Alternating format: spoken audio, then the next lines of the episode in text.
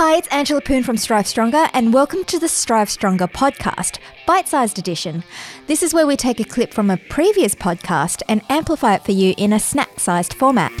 In this podcast, I got to be in the host seat, and a topic that we get asked time and time again by our clients is how to manage a sustainable operating rhythm. In casual conversations, people often talk about how busy they are and wear it as though it's a badge of honor.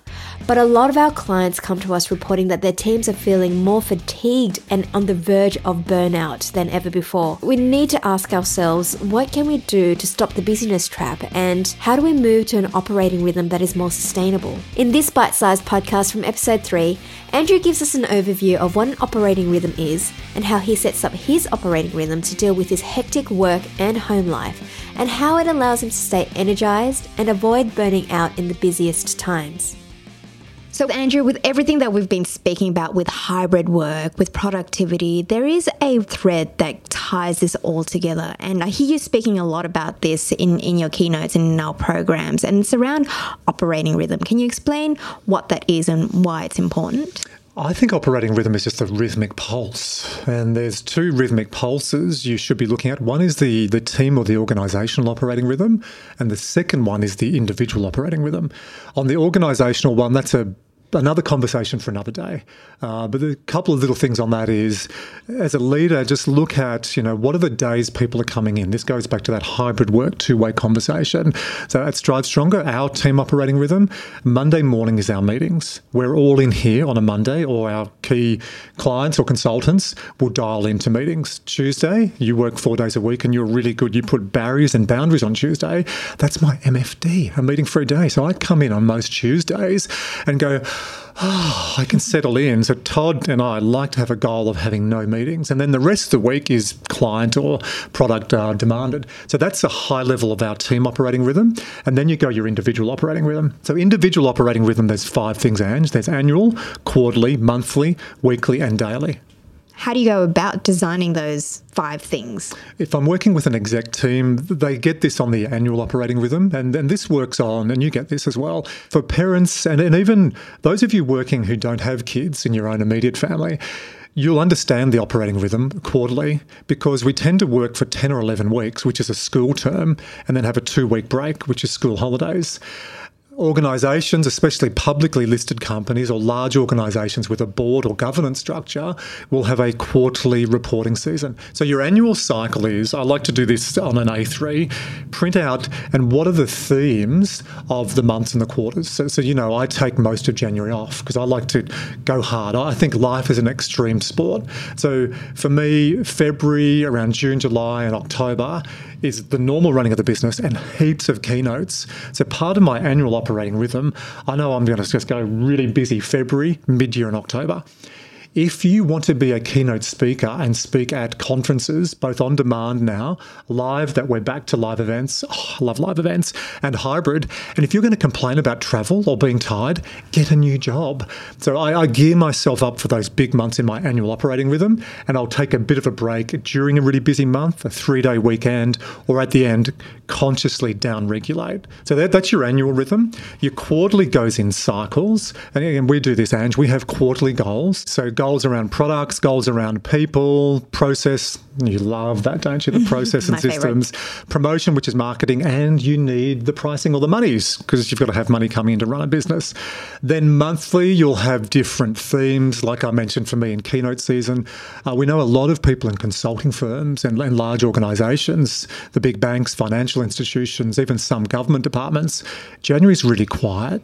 So for your individual and organisational operating rhythm, it's a good natural drop in pulse. Now, the weekly operating rhythm, there's a thing called your weekly pulse. And we know from research on this that I mentioned before about our the way we set up our week. Monday mornings for most organisations and people is a flat spot. Friday afternoon's dead. You never go to risk in a large company on a Friday afternoon. They will just say no. They're tired and fatigued and they're wanting to get out the door. Tuesday, Wednesday, Thursdays are better day for cognitive work, for processing work. So that's the weekly pulse. And then some of those habits we've got around the five big rocks help you bump up some of the productivity. Now, the big one that we haven't spoken about, but is your daily or ultradian rhythm. Humans work in waves. So at the start of this, I said operating rhythm is that rhythmic pulse. So we know, Ange, we've been talking for a bit over an hour. We'll go for another probably 15, 20 minutes and you'll feel a natural dip in energy. That's your ultradian rhythm. So we tend to roll for 90 to 100 minutes and drop a little bit. School, they know this. Kids get to school and they play before the bell and then they study for 90 minutes and then they have little lunch and then they study for a couple of hours and then they have big lunch and then they study and go home and have milky and then play. But we don't work that ultradian rhythm into our day, especially with hybrid work. This is where the nerdy exercise physiologist in me gets excited sort of blending or having a love child with the coaching psychology student because you use physiology to help your brain and you use both of those to make you more productive. So, overall, an operating rhythm, you've got annual rhythm. I like the annual plan. We have that upstairs on the office. Quarterly focus, you'll have different monthly targets, have a weekly rhythm designed by your Better Week, and then work in rhythmic pulsing throughout the day and, and taking regular energy breaks. I really like how you put that together, Andrew. It's really a good way to look at your year, your quarter, your month, your week, and your day and plan and put in those things into your plan so that you have those moments where you recover, the moments where you work really hard, so that you're pulsating throughout your uh, year or your month or your week and you're not just operating like a projector or a light and you're not always on, so you're not burning out. And, and I learned that from sport. So, anyone listening to this who's had an involvement in sport or studies sport, watches sport, we call it periodization. So, like in, in NRL, we know the finals are in September and you, you're playing and training to be in the finals and then you want everyone to go to another level up, and then you have an off season, so you have time to recover. Round round 12, there's a natural break for state of origin, but it's a drop in intensity. So, you know, they don't say, let's play NRL for 24, it's 24 rounds with a break in the middle, and then there's a big off season, right? I learned this in track and field as a runner, you want to be peaking in February and March when you've got the state championships and national titles if you qualify for that. So then the rest of your year, the whole winter is building a base. As you come into the like, early months of summer, you're building speed, you're starting to race. So there's a real focus in sport. And again, one of the things I saw with fresh eyes entering the corporate world later than most is why does everyone just run at a million miles an hour mm. every day? No plan, no warm up, no structure. And that's why we see so much burnout. Mm. That's why there's so much talk about the great resignation. Dr. Adam Grant, uh, the psychologist, leading psychologist, talks about the great resignation is not just COVID, it's been building for decades. So millennials are questioning, they saw their parents work the exact opposite to what I'm talking about no rhythm, large hours. They thought productivity hours worked. Uh, some of those millennials either have seen mum and dad split up or they haven't had that real connection. I'm not doing that. And the millennials are questioning how, why, what do we do differently?